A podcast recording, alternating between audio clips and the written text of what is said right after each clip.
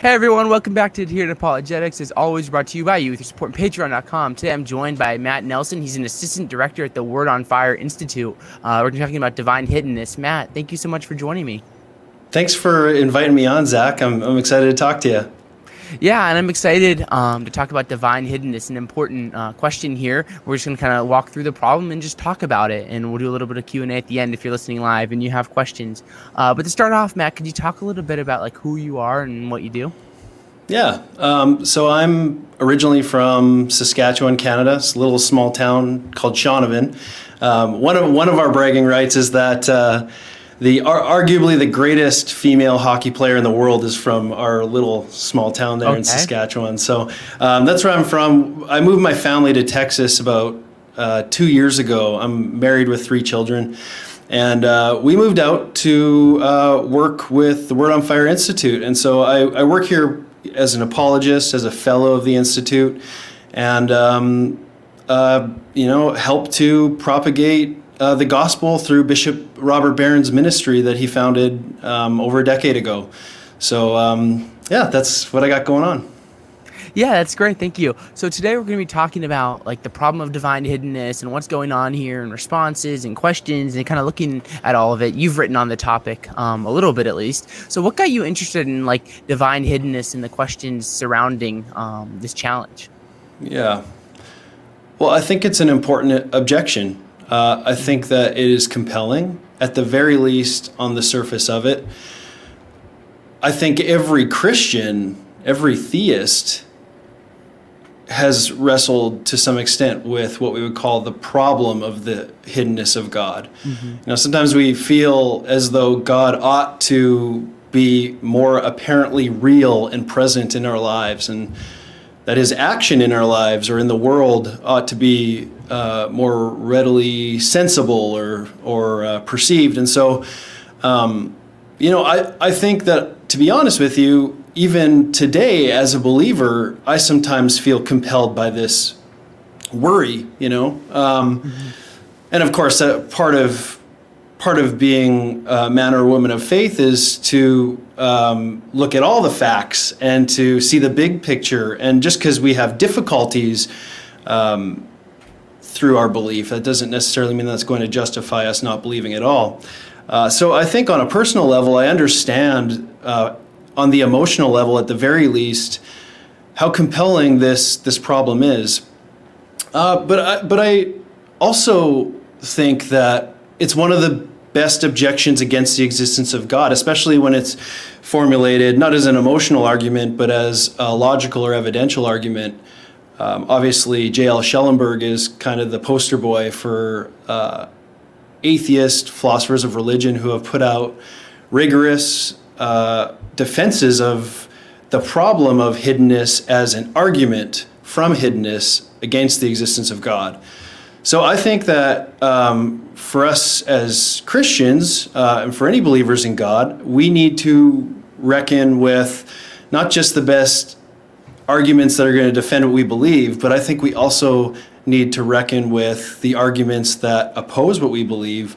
Because at the end of the day, we're called to follow the truth where it leads us. Mm-hmm. And so uh, I just think it's an important objection that needs to be taken seriously. Yeah, no, I totally agree with you. Um, and especially on like the emotional level, like when you just when I'm talking with like maybe a skeptic or someone, and you hear like, well, God's just playing hide and seek. Like it's almost like this emotional like gut punch where it's like, well, I can't just like pull out this little thing from the sky and show you that you're wrong, um, mm-hmm. like right away. So it's definitely an interesting challenge. So the frame the problem of divine hiddenness, like what is it um, that that skeptics will bring up when we're talking about um, the problem of divine hiddenness? Yeah. So uh, the first thing I want to do is make a, a, distinction, which I've already made, and I'll just reiterate it. We can make a distinction between the problem of divine hiddenness and the argument from divine hiddenness. Okay, mm-hmm. the problem is something that believers and non-believers will face, um, but it doesn't really amount so much to an argument that's going to lead us to a solid logical conclusion, so much as it might tempt us to um, maybe then reason towards a conclusion. Uh, but the argument from divine hiddenness is really more of a category because there's lots of different kinds of ways that arguments from divine hiddenness have been formulated. The most, the most famous, I think, of arguments from divine hiddenness would be, as I've already mentioned, that which has been proposed and developed over time by J.L. Schellenberg. Um, and I mean, roughly speaking, his argument goes something like this If God exists, then he is open to a relationship with any finite, capable creature who desires that, a relationship with him. Um, and the word he uses to describe the particular kind of non believer that he thinks should be given good reason to believe in God's existence, if God exists, is what he calls a non resistant non believer.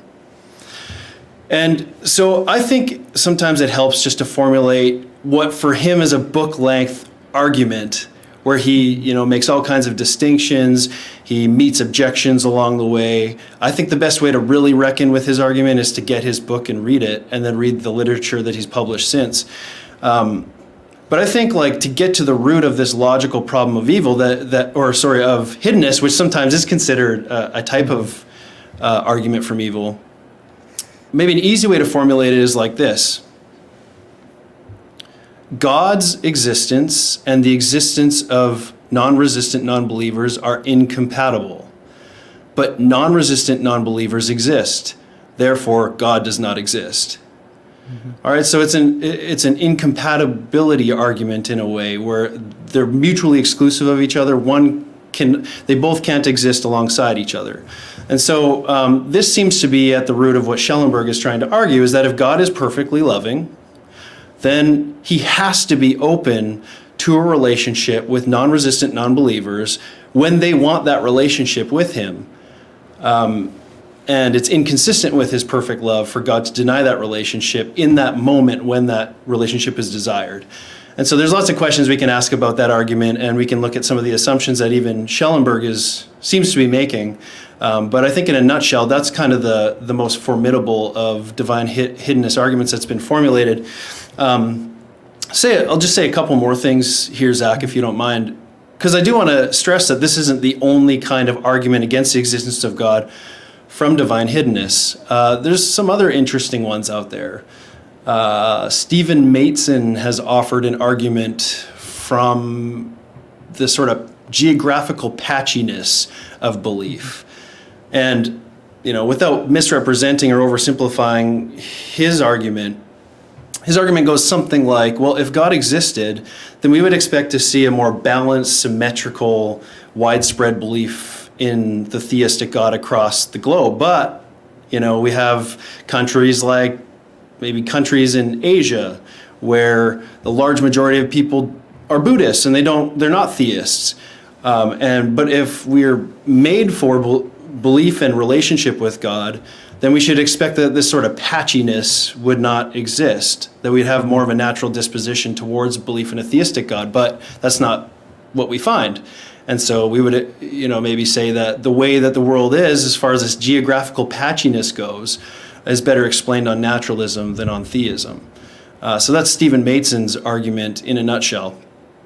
Um, another one is an argument proposed by Jason Marsh, which is an argument from natural non-belief. And his argument is that, you know, if we look back to the most primitive uh, eras of human existence, we find that atheism was more predominant, that, or at least that theism was not dominant. Um, but if we were made by God who makes us for a relationship with Him, then we would have expected um, in those earliest times of human existence to find you know widespread theism or to see theism as a sort of default stance uh, of belief amongst humans but we don't find that. Um, and he adds to his argument by saying evolution which seems to be uh, on his account a fact uh, about the world seems to cause more problems when it comes to belief of christians and of theists than it does uh, unite us with the facts of the world and and so because it, it seems to be almost more of a atheistic or agnostic type uh, phenomenon about the world that sort of drives people more towards non-belief than belief then if god wanted this relationship with us that, that we claim he does then he wouldn't have made the world that way Um, so the world, in his view, i seems to uh, be more made for non-belief than belief. Uh, anyways, in a nutshell, uh, that those are some of the other uh, more interesting arguments out there right now as well. Mm-hmm. Yeah, that's the interesting thing about philosophies. There's just so many different arguments. Um, yeah. It's hard to like refer to like the divine hiddenness argument or the ar- ar- argument from evil or the, the, cosmological argument. All these things.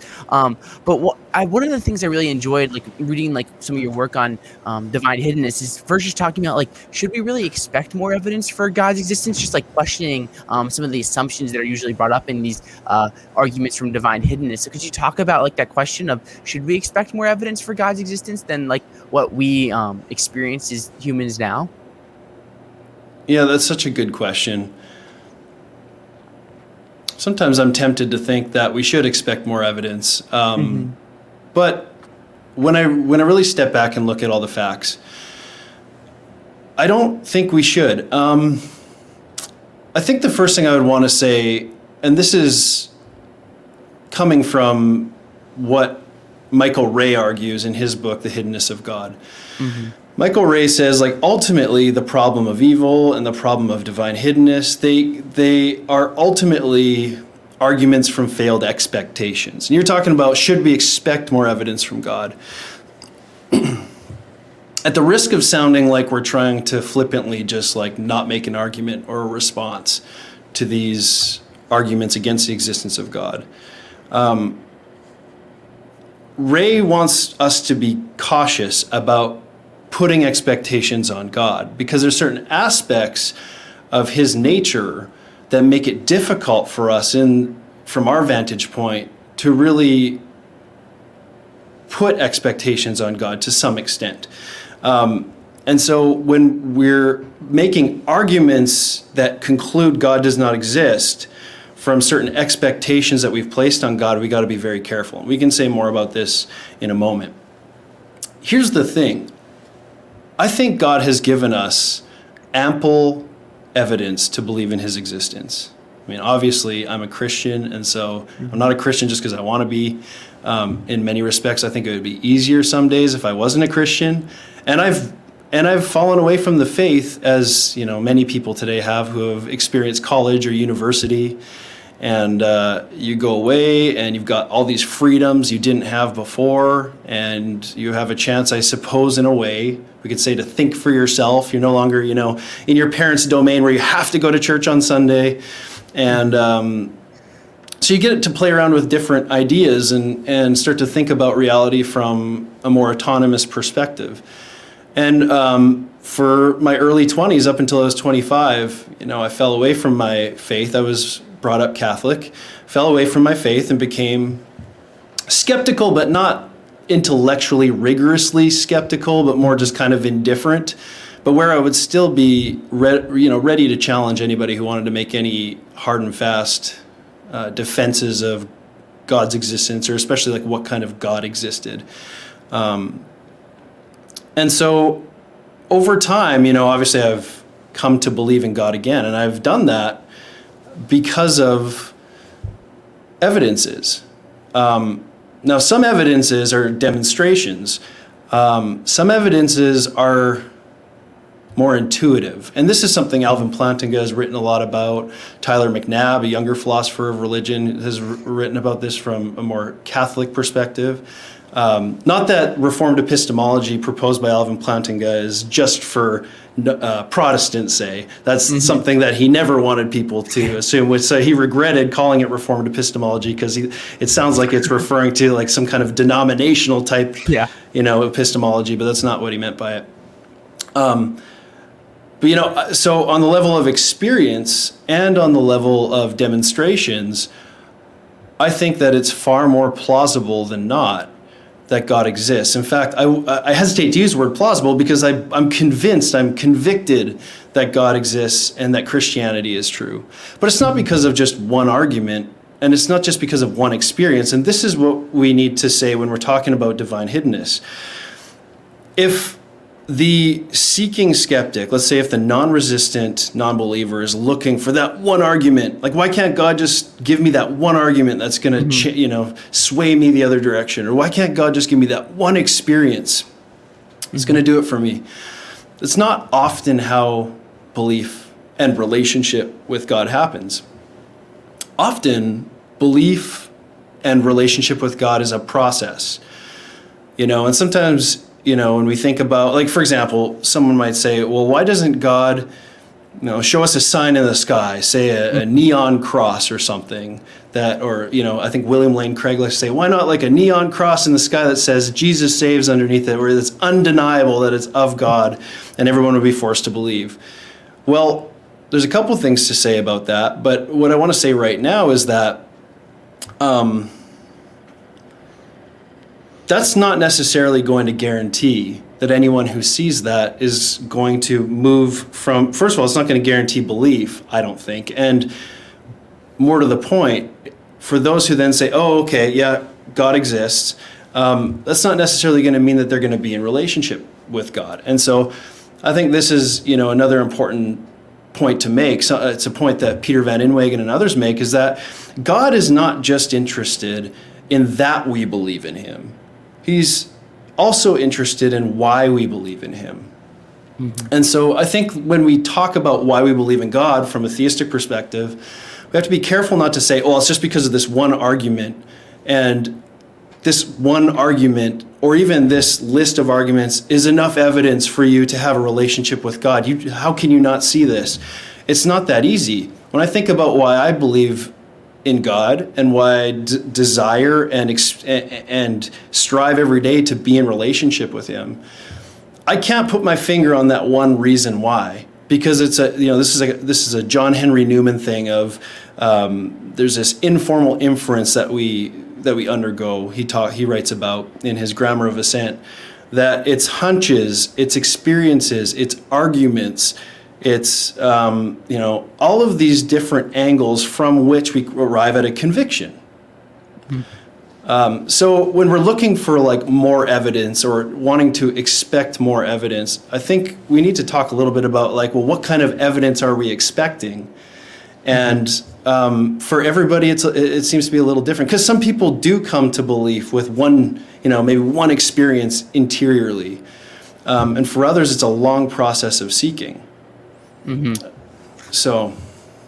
Yeah, no, that's great. Um, and I, am glad you brought up Michael Rea's work on the problem of divine hiddenness because I read his book um, just this past year, and it's really good. Um, and I appreciate the move he kind of makes in the beginning where you're just talking about um, well, how can we really know that we'd expect more evidence um, for God's existence if we're going to run like a divine hiddenness argument? It's it's a really good book.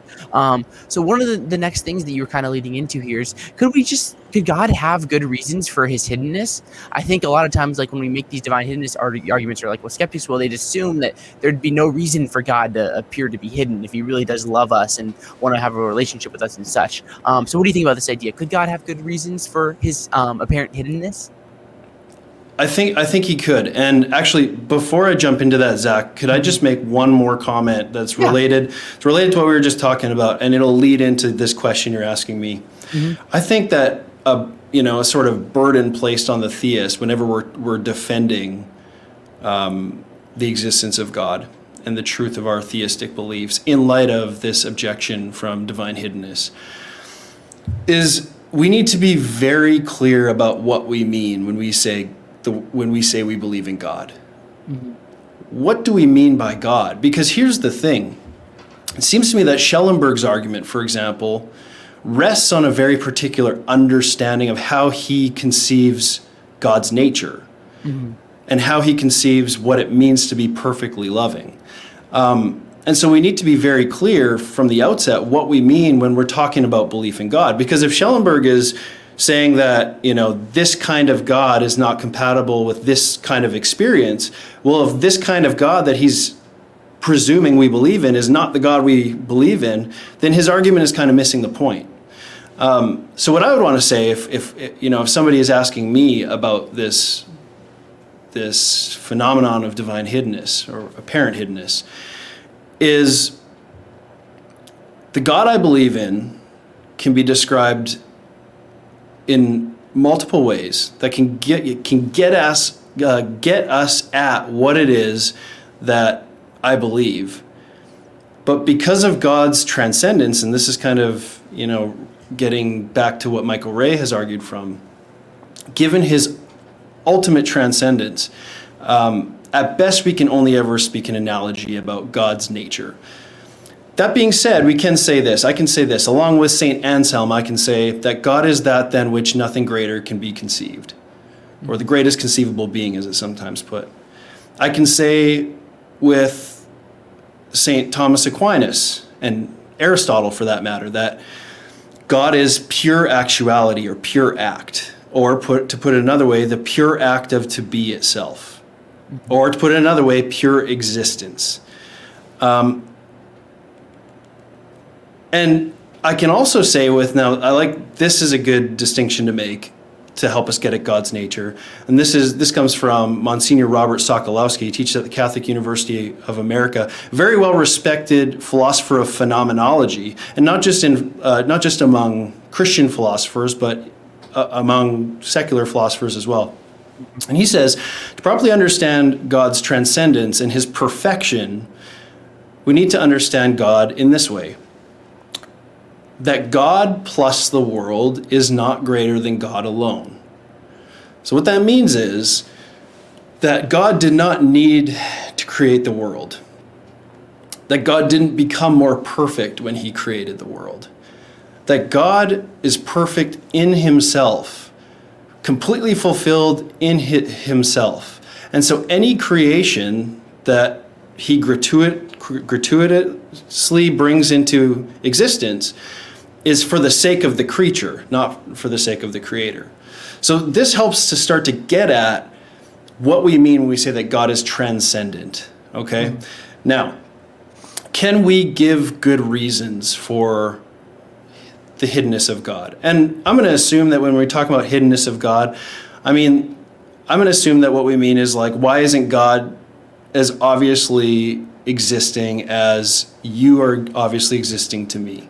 Or as Pietro, our producer in front of me right now, is obviously existing to me. I can I can sense him, I can see him, I can um, you know observe the different actions and effects that he's bringing about right in front of me, um, and I have no doubt that he exists. With God, we don't really seem to have that sensible experience with him.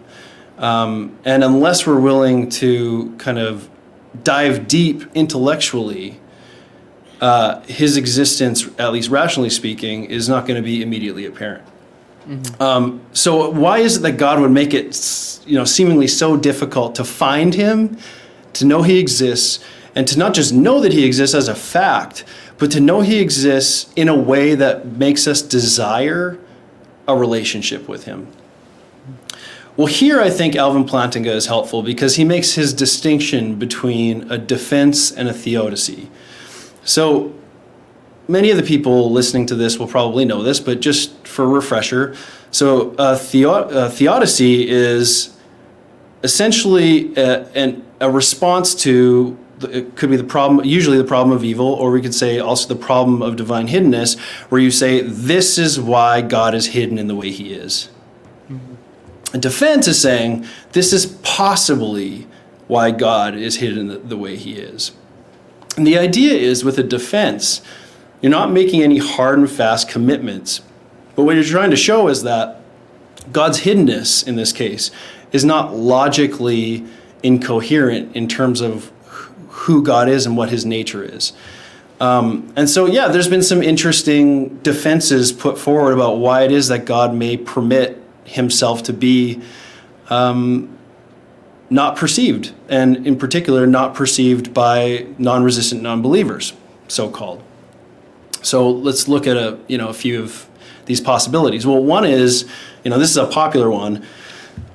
Well, if God made himself so readily apparent to those who are seeking him, it may be that that obviousness of his revelation may in some way compromise the free will of those who come to believe in him. They may be so overwhelmed by the new evidence that convinces them that God exists, then some way that might compromise their free will. Well, then there would be a compromise of, of a very important good in the life of the human being, and that seems to be incongruent with who God is. God never wants to overwhelm our free will. Free will is our free will is the greatest gift God has given us in a sense because it's by our free will that love is possible.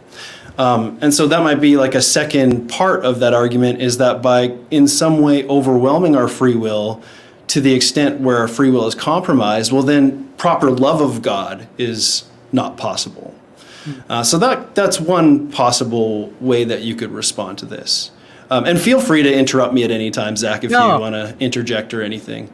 No, it's great. And I, I love what you're doing here because it's a very thorough treatment of um, this argument. So if I have stuff, I'll feel I'll free, free I'll feel free to um, add in. But I think we're good for now. Um, but the next question I had for you, if we can keep on going here, is um, Sure. could God's hiddenness be related to like this desire to seek Him? Like a lot of times when we talk about like divine hiddenness, I'll see this idea of like, well, if God just made His existence just like extremely obvious, like you know, he like comes down on earth and sets up His little home in Jerusalem, or not a little home, obviously, and it like just makes it obvious, and you can't deny that God exists unless you're trying like insane or something. Um, it kind of like remove our freedom. So do you think there's any kind of like legs to this idea that this could be related to the desire to pervert, preserve freedom and be able to seek Him? Yeah, a couple things that I'd want to say about this. One is that, at least on the view of classical theism, which is the view that I hold, we always want to be careful when we talk about God's desires because there's a sense in which, if we're talking about desires, we're talking about uh, perfection yet to be achieved. And in God, all per, like all perfect, God is perfect, infinitely perfect. So there's no perfections left for Him to achieve. Um, and so God desires a relationship with us, again, going back to what I said a few minutes ago, not for his sake, but for our sake. And so, first of all, I just want to be careful with that. Now, saying that God has desires is different than saying God wills. All right, so God certainly wills for us to have a relationship with him. But I think also then flipping it around and talking about the, our desires to be in relationship with God. Uh, this is the approach that Blaise Pascal took when he talked about divine hiddenness in, in his Pensées. Blaise Pascal, uh, this, the great 17th century polymath, he was a mathematician. He was, you know, his family friends with Rene Descartes. Um, he's an inventor, a physicist, um, mathematician, all uh, philosopher, all these things. So he's given us a lot to think about in his in his works. And he treats divine hiddenness in this 17th century uh, collection of notes that were supposed to become a work of Christian apologetics, but he never got around to writing it because he died before he could. But he says that um, maybe it's the fact that it's, you know, those, God is hidden in such a way where those who truly seek him will find him, and those who are not honestly seeking him or striving to know whether or not he exists will not find him. So this sort of nuanced view of like God is hidden, but only to the extent that he'll be hidden from those who aren't sincerely seeking him. Now this is interesting, and it's an interesting um, proposal to kind of put face to face with what Schellenberg has said about non-resistant non-belief. And I suppose it also raises another question that yeah, I've been thinking a lot about, which is whether or not non-resistant non-belief exists. Um, because that you know there's some arguments we could make from well for one thing if non-resistant non-belief does not exist then schellenberg's argument doesn't go through um, and maybe this is something you want to talk about um, at some point but i don't know if i've fully answered your question. It, it cut out a little bit when you when you were asking it so i'm not sure if i heard all the all the details. No, no, I think you're good. Um, you bring up some really interesting points. Um, one was like the classical versus like um, if you would not hold a classical theism distinction. Do you think that maybe like how we treat the problem of divine hiddenness may differ? Um, if like someone like yourself is a classical theist versus maybe like a Christian who maybe like Richard Swinburne who wouldn't hold the classical theism. Do you think that might be an important difference in this problem?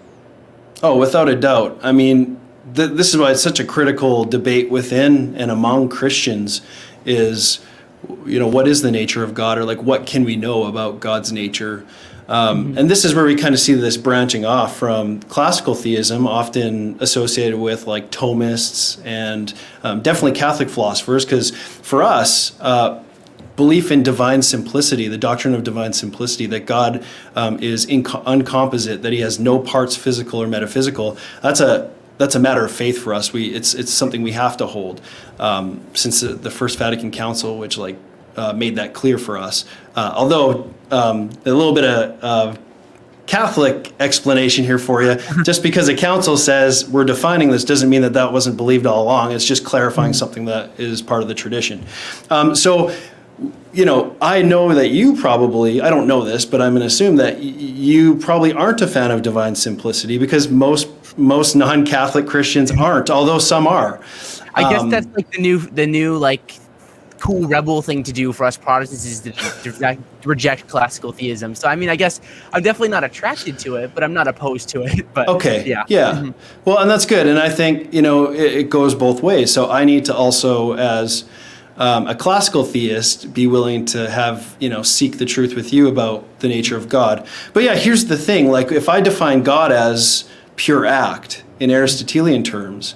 Um, then I'm essentially adopting a classical theist position. I mean, th- something that follows from that, and you have to make arguments to get there, is that God is simple, um, metaphysically and physically, and so you get to divine simplicity from that that strict approach from Aristotle to St. Thomas Aquinas, and you know into modern day, where like you know. Po- um, philosophers of religion who are starting to popularize, although he's certainly not a popular philosopher in any kind of derogatory sense.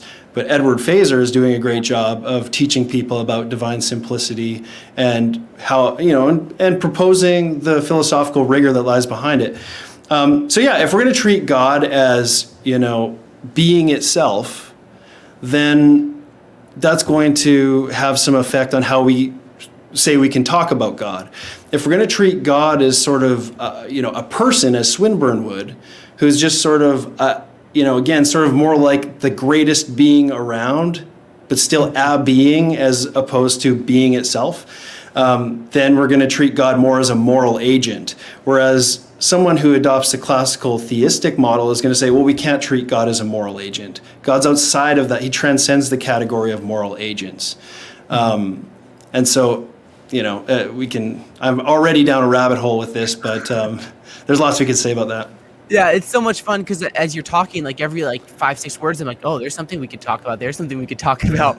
Um, it's just there's so much fun stuff here um, with the doctrine of God and things like that. Um, but I do want to talk about here. Um, we'll transition a little bit to this idea of like non-resistant non-believers you talked about, because like Jan L. Schellenberg in his argument, he kind of assumes that this is true, and like intuitively, like it kind of makes sense that we'd assume that there's people that are like open to having this relationship with God. Um, but do you think that there are people that maybe that there are non-resistant non-believers? Because I always wonder, like, okay, so I mean, there's obviously like we can't like call everyone a liar because there's definitely people who are like open to this belief in God. But I wonder, like you know, like Christian texts like Romans one, um, it seems to talk about how like in some in some sense every non-believer would be in a way like hardened towards God, not in like Reformed theology where they um, have to be like basically like regenerated by God alone, but kind of like everyone has this Mhm. natural inclination a little bit towards like sin and like a in op- opposition to like what God requires of us. So what do you think about this whole idea of like non-resistant non-believers with regards to like the divine hiddenness Mhm. argument? Yeah. hmm Well, it's a really important question, and I continue to think about it. Um, but I have a hard time personally finding out, you know, finding a way to fully endorse the, this concept of non-resistant non-belief. Mm-hmm. We know from Second Timothy chapter 1 verse 4 that uh, God desires for all men to be saved. Um, and God never does anything in vain. He's always at work. Again, this might this might um, come across as more of a classical theistic assertion, but I don't think it's restricted only to what a classical theist would say. That God not, not only created us, but He sustains us always in existence. That act of sustaining us is a grace. It's a free gift. We don't des- like, in a certain sense, we haven't merited that we exist. We exist because God's given us the gift of existence. So God is always at work in us through grace. And I have a hard time thinking that there that there's ever a time when God in some subtle way isn't trying to like when God isn't knocking, when God mm-hmm. isn't trying to to move us in our lives. And this applies even to those countries, let's say we were talking about before, where very few people are inclined to believe in a personal God, let alone Christianity. Yeah. Um, I think that God is always in every human being's lives, always at work, trying to maybe more subtle than other times. Most times, it's probably very subtle. Mm-hmm. M- Moving us our in intellect and will towards belief in Him and ultimately a relationship with Him. I don't think though that um, that ultimate non-resistance um, is well. I just think I have a hard time believing that there's anybody who, in some way, is not resistant to God trying to break through and make His reality known to them. Um, now, this then gets into questions about whether non-resistant non-belief um, could be talked about in an interesting way, both in a conscious and unconscious way. Well, it, it makes sense. Like, so how would first of all, how would we know if non-resistant non-belief is is a, a, a real thing? Well, we can pretty much only go off of testimony. I mean, I ca I don't see how we could ever come up with some kind of a device, say, or some kind of a scientific test that's going to to you know reveal non-resistant non-belief to us. Yeah. But just because somebody says that they're non-resistantly uh, unbelieving doesn't mean that they've, you know, necessarily read their soul properly. I mean, we all know, and this is both biblical and I think just a fact of psychology, that we're usually not very good at at uh, self-assessment. Yeah. Um, and so I think like you know one thing I'd like to think more about and maybe look into more is this idea of unconscious, uh, unconscious or implicit non-resistant non-belief, where it's actually a sort of might see it as something like a natural evil that maybe from a perspective of neuroscience and the way that our brains operate, that we might have implicit biases within our brain that perhaps keep us from belief in God. Where, like, on a conscious level, we feel like we're not resisting the existence of God in any way. And yet, there is this sort of natural explanation that we're not explicitly aware of that's causing us to to resist this breaking through that God is attempting. But God is patient with us and God is always looking at us and thinking about a relationship with us from a from an eternal perspective. And this is something Eleonore Stump writes very eloquently and also technically about as one of the great living philosophers of our time in her book Wandering in Darkness is that um, God is um, God is always at work on a, in, in us, and he's he's always you know he's always trying to, despite whatever the the natural obstacles are in our life, he's always trying to work on us, and ultimately with the end of eternal life in mind.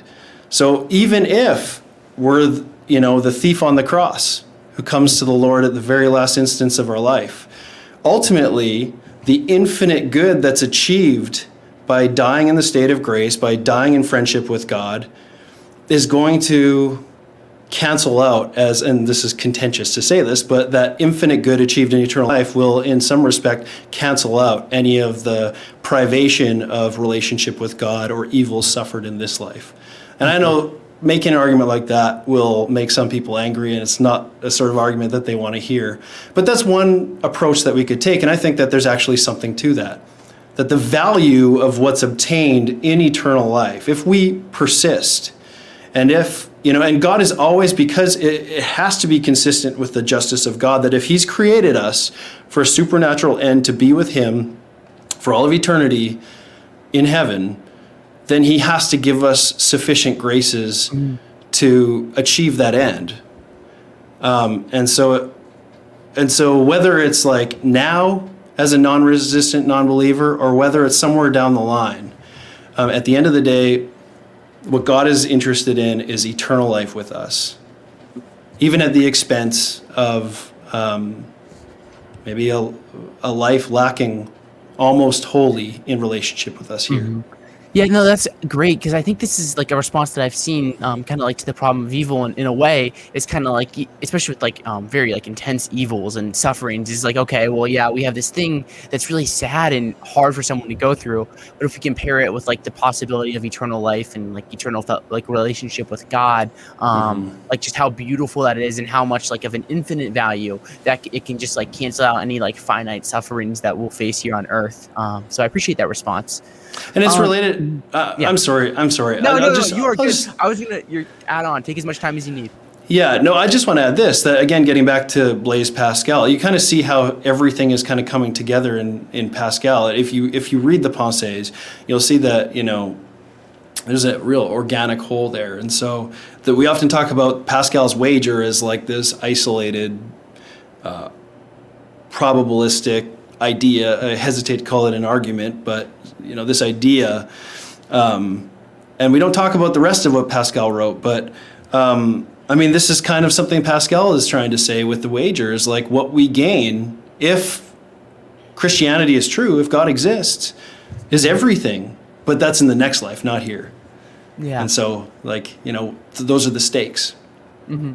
Um, I have a few more questions for you, and if anyone listening live has questions or a super chat, um, feel free to send that in, and we'll have a little bit of time at the end to answer questions with Matt. Um, but one kind of thing that you talked about in your writing, and it's like a very common thing to talk about with regards to like theodicies and such, is like the incarnation and how that affects like the problem of divine hiddenness or an argument from mm-hmm. divine hiddenness. Um, so, what do you think about the role of the incarnation in like everything we've been talking about here, Matt?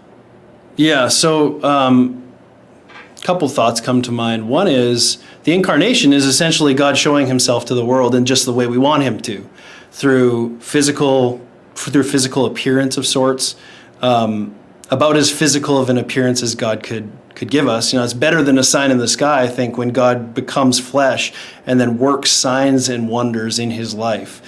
Now, the interesting thing that we learn through the incarnation is it gives us a chance uh, um, to look back into history and see how people responded to the signs and wonders worked by God, you know, which ultimately um, was consummate, you know, like of all the signs and wonders worked by God, you know, the, the consummate sign and wonder was the resurrection.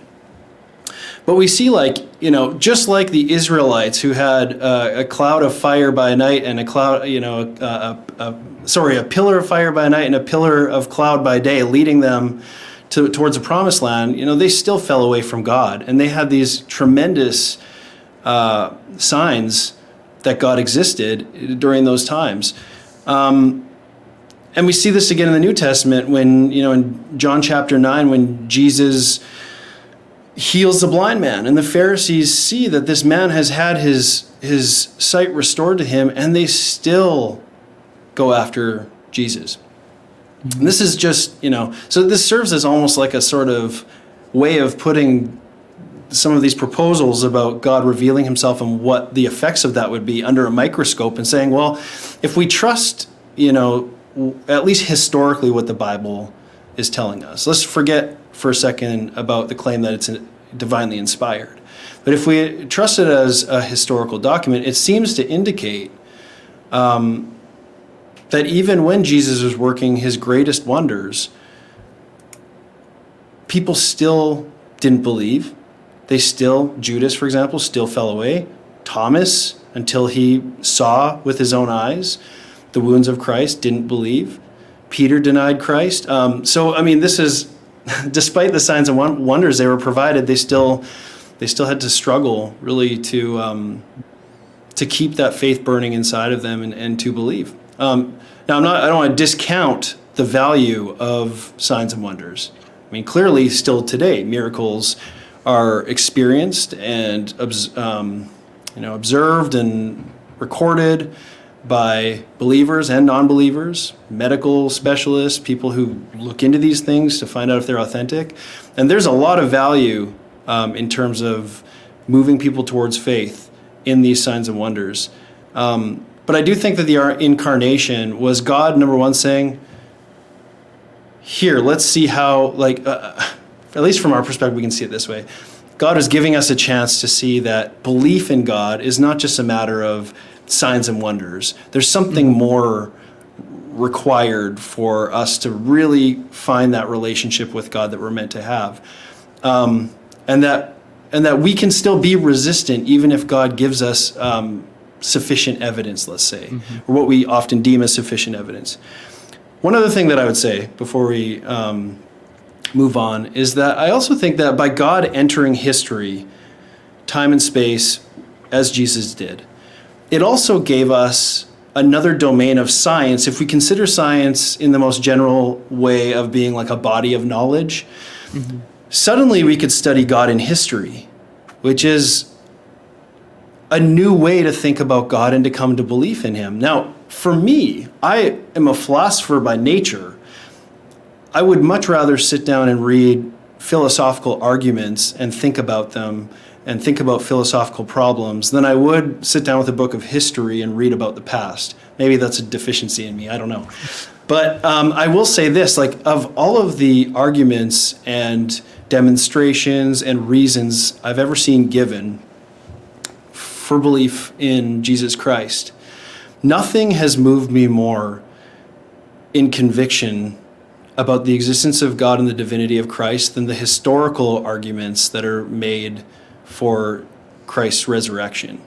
Um, so the fact that Christ entered history in the way he did through the incarnation, I think, was a real gift to us and a new way for God to reveal himself to us in the sense that we can now study God through the historical method. Yeah, no, that's great. Um, the incarnation and something else I thought about as you're talking about um, with regards to like looking into like history and such is the is the Holy Spirit. Um, in terms of like having like in God indwelling in believers, where um, not only we look into the past and see God incarnate in Christ, um, but with the Spirit we have God kind of guide us through this journey. So, is there any kind of like last considerations that you want to make with regards to like the problem of divine hiddenness that we didn't like get into um, before we get into a couple like specific like objection kind of things here? Um, so, you have any like, last considerations here before we get into that? Well, I just, I, I think I just want to add this. Um, I just want to emphasize the fact that what I said before about not being able to make certain claims about what we should expect from God. Um, I think there's limitations on that. There are some things that we can expect from God. Like, for example, if if we understand God to be um, perfect and and part of that perfection is omniscience, then we should expect that God um, is not going to tell lies. And so, you know, that might be an area that a non-believer is going to try to um, come back at us with and say, well, here are some things that God apparently said that aren't true. Um, so those are interesting arguments. But in this case, the reason why I'm not strongly compelled by a lot of the arguments from divine hiddenness out there is they're making a claim um, and they're ultimately giving an objection from failed expectations. And I think that their expectations um, are just unjust, uh, given the transcendence of God and the possibility that God, because of his transcendence, um, and again, from my perspective as a classical theist, because of his absolute simplicity um, and his completely different mode of existence from ours, that we're just not in a place um, to know every possible motive, say, that God might have for permitting things like non-resistant non-belief. Um, and so I think I think the the most reasonable position, if you don't want to jump right into belief in God because you have no reasons uh, from your perspective to believe in God, then I think agnostic is probably the most respectable position. But I don't think you can get to atheism from divine hiddenness. Yeah, that's great. Um, thank you so much, Matt. Um, a couple kind of like objections here, and if there's any questions, we answer um, those quickly on our way out here. Um, is a lot of times, especially like online, we'll hear that God's just playing like hide and seek. Like, oh wow, look at Matt. Matt has that cool experience, but me over here, I just think God's playing hide and seek, and I, I can't I can't find God. He's just hiding from me. Um, so, what do you think about this kind of like hide and seek argument? Um, that's kind of like an informal argument from divine hiddenness. Yeah, well, one thing I'd say is it's not really an argument, and and it is more of just a flippant sort of rhetorical ploy. God, excuse me, God doesn't play hide and seek. I mean, that's just not it's not a serious way of looking at the problem. I think if somebody is putting it in those terms, that God is playing hide and seek, that He's just toying with us, you know, and He and maybe He enjoys watching somebody suffer because they can't find Him when their friend, you know, has found Him, and and you know this this kind of a approach. Um, I think one of the things that is necessary for and a proper relationship with God is a certain amount of humility and contrition now, I am not saying that those who don't have a relationship with God, and, and I'm especially not saying non resistant non believers, don't have humility and don't have contrition for mistakes they've made in the past. It, it may be the case that, um, in terms of humility and contrition, generally speaking, they may have more of it than their Christian friends. But particularly as it applies to how we view the possibility that God exists, and if He existed, how we would want to relate to Him. I think if you're making a hide and seek argument, you your heart's probably not in the right place to see the signs that God is giving you that He exists and, and loves you, um, mm-hmm. because and I think that's just betrayed by that kind of an argument that you're just not you're not in the sort of place that you ought to be if you wanted to uh, respond to the grace that God is giving you to know Him and love Him. Mm, yeah, that's great, and I appreciate that because I think a lot of times we got to separate the rhetoric from like kind of like the argument um, in itself. So the argument here that I want to bring, the last thing before we go to a little bit of Q and A, like an evidential argument from hiddenness, where uh, maybe someone will say like this logical problem doesn't work, but we can just say that like, hey, if we take the like hypothesis of atheism that God does not exist, um, divine hiddenness, which seems to be uh, may be true. It's just it seems like it fits very well with this idea that God doesn't exist because He's hidden because He's not there. Um, so how would you respond to that kind of like evidential argument um, from hiddenness that I just very briefly sketched out uh, there, Matt? Mm-hmm. Well, I think an evidential argument is in most cases more compelling actually than making a hard and fast logical claim that mm-hmm some fact about the world and some fact about God are inconsistent with each other, incompatible. An evidential argument says, well, they might be compatible. You know, hiddenness might be compatible with God's existence, but it's more probable than not that given non resistant non belief, in the case of Schellenberg's way of arguing, God probably doesn't exist. So it's more reasonable to be an atheist than a, a theist.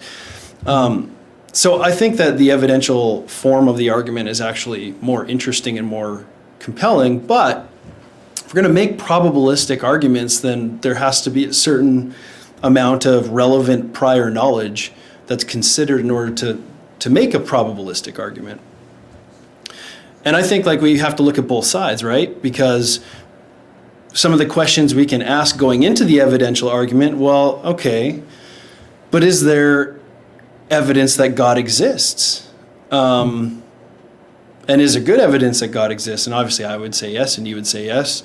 Um, is there evidence that divine hiddenness and God's existence are compatible? We can make arguments for that. Maybe a defense in the Plantingian terms, or some kind of argument from transcendence that leaves us as some, you know, something of an agnostic about why God does the things He does. Um, we can you know look at revelation. We can depending on what perspective we're coming at it from there's prior knowledge that we can bring into these probabilistic considerations that also supports the theistic side at the same time. So at the end of the day there's a balance of evidence on one side and evidence on the other. Um, the dominican thinker um, brian davies makes you know it kind of gives us an interesting way to think about this. And um, christopher martin otherwise known as cfj martin in his book god and explanations an awesome book super expensive but it's a, it's a great book if you can get your hands on it. Um, they both talk about how we can you know take all of this all of this dialogue about this stuff and kind of boil it down to this. We can just as easily make an argument like this Premise one God exists. Premise two non resistant non belief exists. Premise three, therefore, God's existence and non resistant non belief are compatible. And then the mm-hmm. problem is solved. So, all you need to do when you're making a deductive argument is show that your premises are true and that the conclusion follows from the premises. And if we can um, prove that God exists as premise one, if we can prove or even assume, let's just say, that non resistant non belief exists as premise two, then we can conclude number three that God and non-resistant non-belief exist, and what follows from that is that they're compatible. Hmm. Okay, and then we can just talk about from more of a pastoral or emotional perspective but the problem of evil. And the argument from evil maybe can be set aside at that point. That probably sounds you know oversimp- oversimplistic but i think there's actually something there that's that's an interesting way to to kind of distill things down. That's that might be how we can come at it. So if there's good arguments for god's existence and from those arguments we can draw some conclusions about his nature um, prior to considering the problem of hiddenness if from those arguments for God's existence, we can draw the conclusion that God is and has to be necessarily all good, all loving, and so on and so forth, then then we, there has to be reasons, even if we don't know them, mm-hmm. that God, as perfectly loving, is consistent with a world where non-resistant non-belief exists. Yeah, I, I think you did a good job of looking at this evidential argument because at least like from my perspective, um, it seems like you sure like you could grant yeah divine hiddenness would be expanded or atheism, but like theism, like, it seems like we have all these reasons why it may be the case that there would be this apparent phenomena of divine, divine hiddenness. If that's true, then the argument doesn't work because it just is expected under either side. Um, so I appreciate you kind of breaking that down.